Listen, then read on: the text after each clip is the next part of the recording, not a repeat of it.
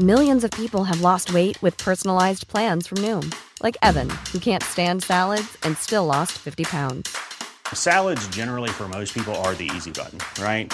For me, that wasn't an option. I never really was a salad guy. That's just not who I am. But Noom worked for me. Get your personalized plan today at Noom.com.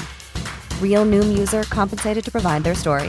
In four weeks, the typical Noom user can expect to lose one to two pounds per week. Individual results may vary. It's that time of the year. Your vacation is coming up.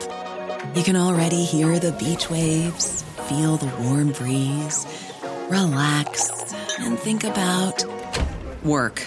You really, really want it all to work out while you're away. Monday.com gives you and the team that peace of mind. When all work is on one platform and everyone's in sync, things just flow wherever you are. Tap the banner to go to Monday.com.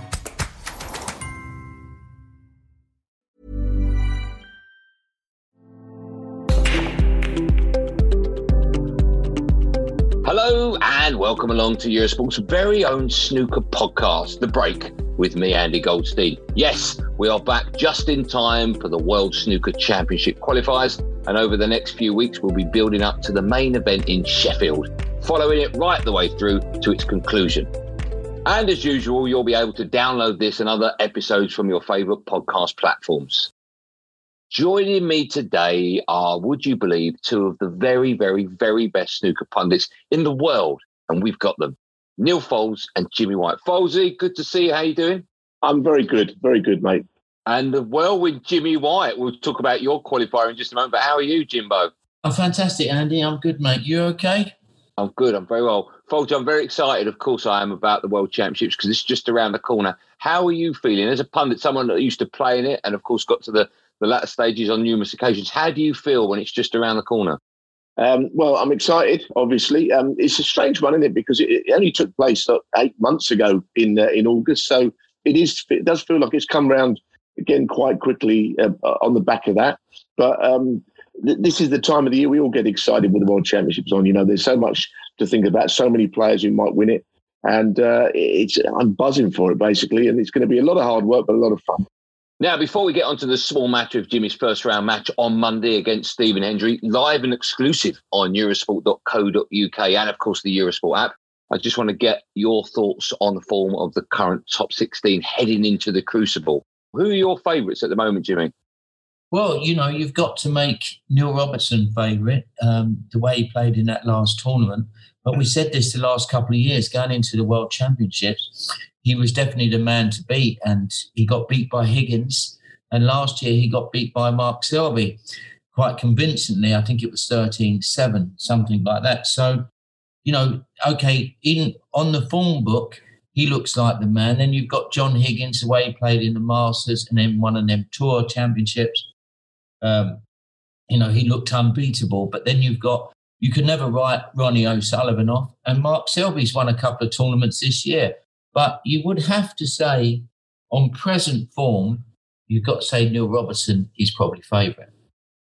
Uh, Neal, let me ask you. Jimmy talks about form. How important is form going into the World Championships? Because Ronnie O'Sullivan, we know he's hit lots of form, getting to what five ranking event finals this season, hasn't won one yet. But I wonder how much, if at all, that counts for anything when you head into the World Championships. Well, I don't know. I mean, when John Higgins showed all that brilliant form winning the Players' Championship, he, only lost a, a, few frames the whole week. People were saying, you know, he, he's the man to beat in the World Championships.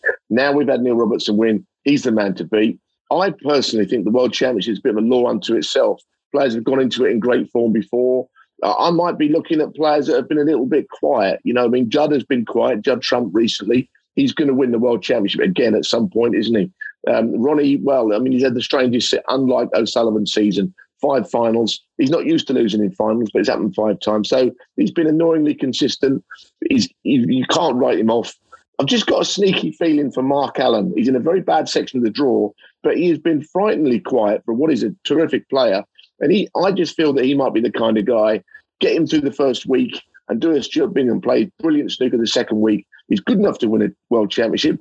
I don't know what kind of form he's in, but I just want to look at players that have been a little bit quiet, a little bit under the radar, and, and I think he might go well. But whoever, whatever happens, you know, it, it is all about getting through the first couple of rounds, you know, and just getting better. Yeah, and Jimmy, one of the great things about this, of course, the majority of the snooker season has been played at Milton Keynes. This one, obviously, thankfully, is back at the the Crucible and with um, a test crowd as well. How important do you think that is for snooker that they will now be playing in front of what I think um, a third full every single session? Yeah, I think it's fantastic. I think World Snooker have done a great job. Um, you know, we've been doing the best with this COVID from the start. You know, for us snooker players to be able to go and play and earn a living, it's been fantastic. In the question before, I forgot to mention, you know, Trump getting beaten by Barry Hawkins in the last tournament, you know, that would have got his back up. Uh, he got beat quite convincingly there. He would, you know, you got to put him. I don't know if the bookmakers make Trump favourite, but he would want to go to Sheffield and play in front of the crowd for the first time as well. So I forgot to mention Trump, obviously, as one of the jollies. Okay, I'll put you both on the spot, and then we'll see how your predictions go throughout the the next few weeks during this podcast. But I'll ask you both to name a champion before ball's even been struck. So Neal, of course, exclude Jimmy from this because we know he's playing in the qualifiers. Who will be world champion after the 17 days? If I had to pick one name, I'd go with Judd Trump. Um, I think, as I said earlier, I think he'll win it again at some point. He's, not going to be a one-time champion, and you know to win it once is brilliant, but he's going to be he's going to win it on a few occasions. And the fact that he's been quiet is in his favour. So I'll stick with Trump. Uh, his first round is normally a bit sticky, If he gets into the 25s, someone's going to have to beat him. Okay, Jimmy, I'll ask you the same question. I know you're involved in it, so it's slightly different, but if it's not you, who's going to win the world championship? Me. okay, I hope you're right. You know that. I hope you're no, right. No, listen, uh, uh, you know, you've got, uh, I, I, like what Neal said against Mark Allen. He's just, you, you, you know, he is probably, you know, one of the players that, you know, when he's playing at top form, you know, when he won that champion of champions, he just looked you know, incredible. And then he doesn't seem to be consistent enough over the 17 days. honestly, um, I, I, wouldn't like to, you know, there's there's one of six, so I, I really wouldn't like to uh, stick my neck out because I haven't got a clue. All right, okay. Well, listen, on to the main event for this podcast on Monday night at 7.30. You, the whirlwind, Jimmy White and Stephen Hendry are going to renew probably the game's greatest rivalry live and exclusive on eurosport.co.uk and, of course, the Eurosport app. Now, before I chat with Jimmy and Neal about the match, let's hear from the seven time snooker champion of the world about that mouth watering matchup. He caught up with World Snooker after that draw was made. Now it's had chance to sink in. How are you feeling? I'm actually really looking forward to it now. It's um, it's kind of a dream draw, I think now, um, because we just know each other so well. We've got so much history, and it's probably the last time we'll probably ever play competitively. Uh, know we play in the seniors, but in a in a in a in a proper world championship. You know, it's probably going to be the last ever time. So it's um, it's something to savor and something to look forward to. You mentioned the history there. Arguably, no snooker encounter has greater history than, than the clashes you've had. You've played in four very different finals against each other. Mm. Do you have a favourite one? What are your best memories? My favourite one personally is uh, 18 5 or 18 4, whatever it was, because that whole championship I felt I played some of my best snooker. And to finish a final a session early is something I'd seen, you know, Steve do. And it was something that was kind of uh, that I wanted to do. Uh, it didn't matter who was in the other seat, but it was something that I wanted to do to sort of prove my dominance in the game. So that one gives me uh, probably the best satisfaction in terms of performance the one 17-17 is obviously one of the best clearances I've ever made in my career under pressure to win that final. Um, and obviously 14-8 down to win 10 frames in a row. Um, and then you go to the first one in 99, my first world title. So some, some amazing moments. Do you have any kind of regrets that Jimmy has never won a world title? Oh, why would I?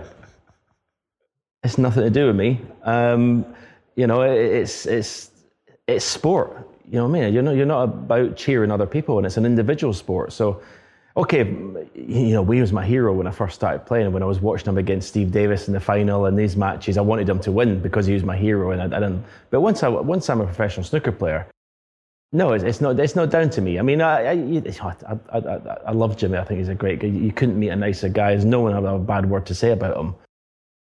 But you know, at the end of the day, we're all out there to try and win, and it's not my job to feel sorry or regret for anyone else. I, I, I just need to look after my own performance.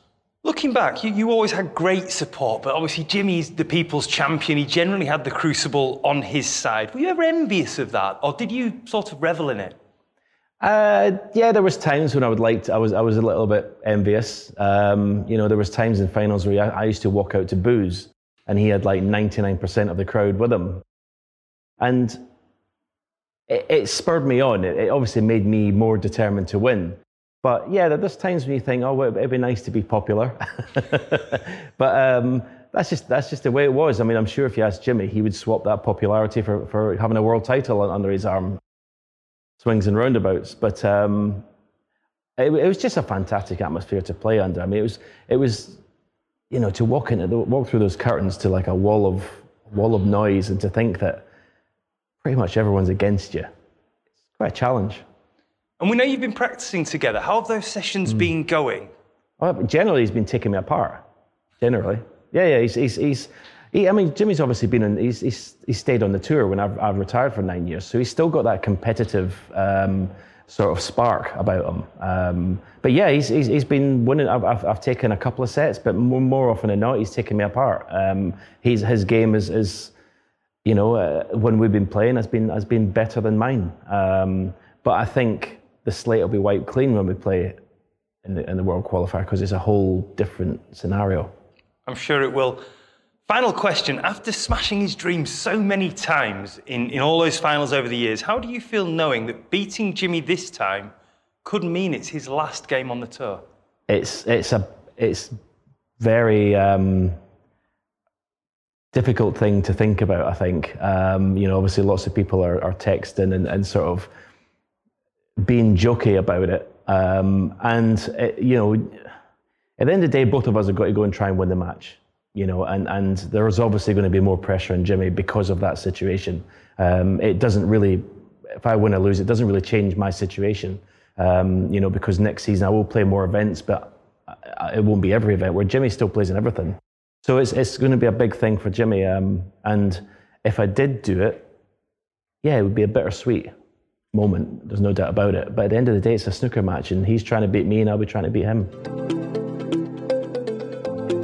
All right, Jimmy. I think I'm I'm right in saying that everyone who loves snooker was just blown away by this draw. What was your immediate reaction to it when you heard you had Stephen Hendry in the first round?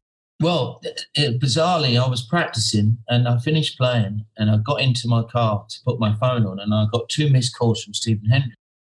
Now I know he was away with Fouldsy in Celtic Manor, so I, I thought oh, that's a bit weird. And as my phone started to erupt with all these journalists and different names I know throughout the, the world of uh, sport were trying to get through to me, so I just rung Stephen Hendry, thinking, well, maybe I've drawn him uh, because of the two missed calls from him. And when I, when I phoned him, he said, "Can you believe it?" And I said, "Well, I can now." And uh, you know, obviously there's easier draws for me and Stephen out there, but now we, you know, that that day immediately that we know we play each other, you know, it's just like another match for me. I'm, I'm fighting to stay on the tour.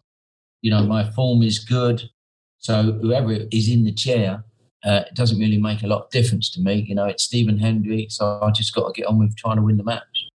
Yeah, Fouldsy, um, Stephen said it was a dream draw. I suppose for snooker fans it is. But is it for either of those two? Would you have liked to have seen them kept apart or not? Well, I don't know. I think I think it's a fascinating draw. You know, you wouldn't believe it until it happened.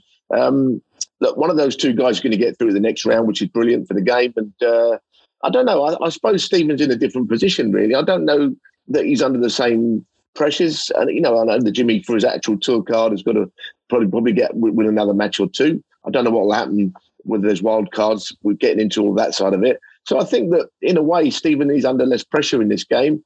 But the, the best part about it is uh, you just don't know how either of them are going to play. I mean, we have got one sort of small sample size of Stephen, and I thought he played quite well against Matt Selt, but he only won one frame in that match. So I think on his current match play, I know he's, we're speaking with Jimmy now, but I think Jimmy's rightfully favoured because he's been in good form lately. But I just cannot wait to watch it and, and commentate on it. That's the the, the, the uh, overlying sort of opinion on the game, I think, is incredible. It's one of the great matchups in the history of the game. And after all these years, it's being renewed. Okay, well, Jimmy, listen, we'll talk more about that match and what it means to both of you in just a sec. But first, I want to talk to you about Stephen. Can, can you actually remember the first time you played? Can you remember what you thought of him when he came onto the scene? I played him in uh, I played him in a few exhibitions when he was a young lad.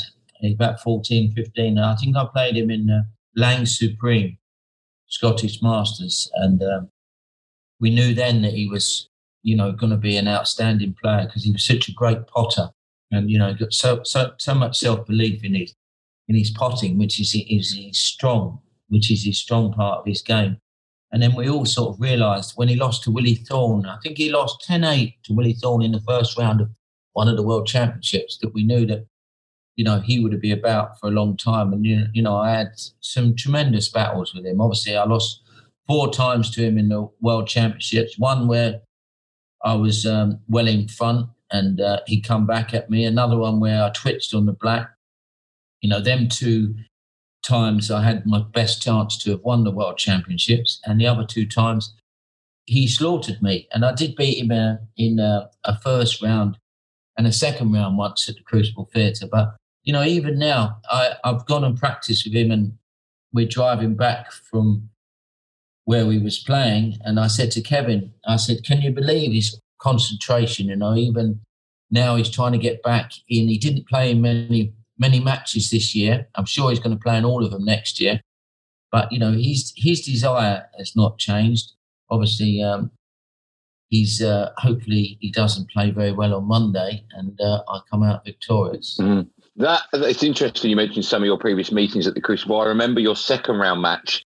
It was way back in 1988, and the second session was a Saturday morning and you I, I, watched it i think it went all the way up to lunchtime because it went to the decider you won it 13 12 i was still in my pajamas when that one finished but i remember that incredible red you took down the rail to eventually you potted it and then went on to win the frame from it and you talked a lot about the finals as well jimmy um, obviously your preparation is so much better than it was ever in the 90s i imagine do, do those defeats you talked about do they give you extra motivation for monday yeah of course you know you know I, I obviously whoever's in that seat you know with me trying to fight for my tour card, but I found a bit of form in Gibraltar and then the next tournament after. But I've been playing well for quite some time, but you know, unless you're doing it on the match table, it's absolutely irrelevant. So, you know, I've, I've got a lot of confidence. It's, you know, it's of course I want to, you know, if I had to beat him 10 times in a row, I still wouldn't get um, revenge on all them world finals because it's not a world final. But I'm just pleased Eurosport are showing it live. Mm. And so all the snooker fans will get to see it. Uh, Falter, do you think those previous meetings come into play at all from a mental perspective for either player? I'm not sure if previous matches are going to mean anything. I think Jimmy's right to mention the fact that, you know, okay, lost in four world finals to Stephen Hendry. That's what everyone remembers. But there are plenty of other occasions, not only at the Crucible, but other places where, you know, that he's beaten him. And his, his record against against Stephen Hendry is pretty good you know, and I just want to make the point that as you get older, I think things change, you know, and Stephen was pretty fearless, Jimmy was pretty fearless, and they're both out in their 50s now. And um, it's a totally different ball game when they play. So there'll be a lot of nerves around, understandably. And I think the, the best part of it is it is very difficult to be sure who will win. And the bookmakers aren't even that sure either. Jimmy's a slight favourite, but not much of a favourite. So it really is one of those where you don't. It's like watching two boxers and you think, well, he could knock him out, he can knock him out. You know, they're the best fights, aren't they? And this is a bit like that on the snooker table. Jimmy, I know, of course, you've both been practicing together as well. I, I, would imagine that's all stopped now. How how was practice? How close was it? Tell me a bit about how you're both playing in that.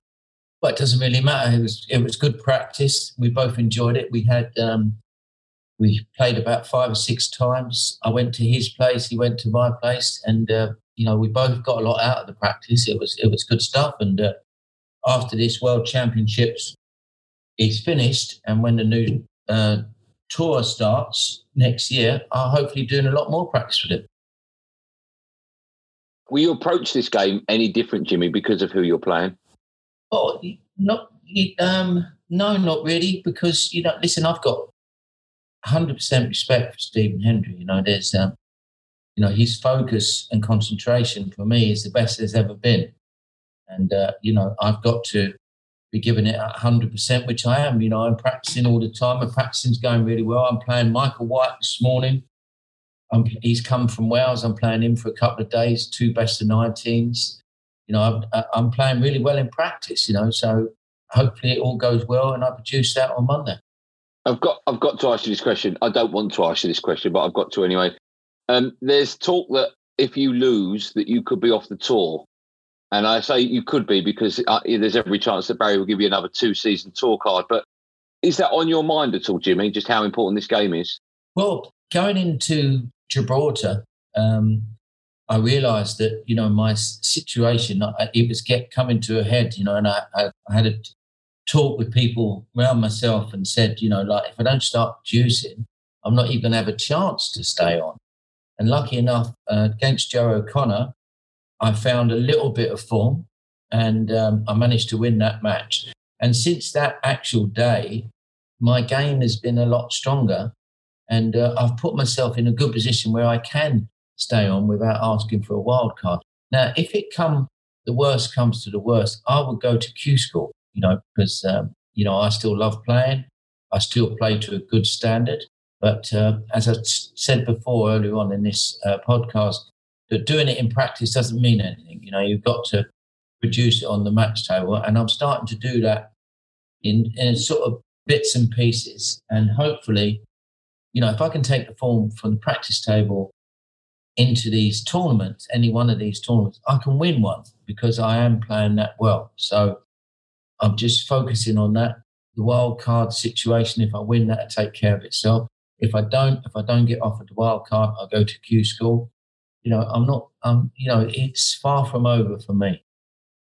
Uh, Neal, I suppose as matchups go, it's probably the most fascinating first round match in the history of snooker. It's got so much riding on it. We've just talked about Jimmy possibly falling off the tour if Stephen beats him. Um, Stephen's only recently come out of retirement. Um, and from that, we've only watched him play one match, and that was against Matt Selt. He lost 4 1. He did knock in a ton. So we don't really know where Stephen's game is at at the moment. Do you think subconsciously that Stephen's going to be raising his game because of who his opponent is? Do you think we're going to see maybe a different Stephen Hendry against Jimmy than we would do against any other first round opponent?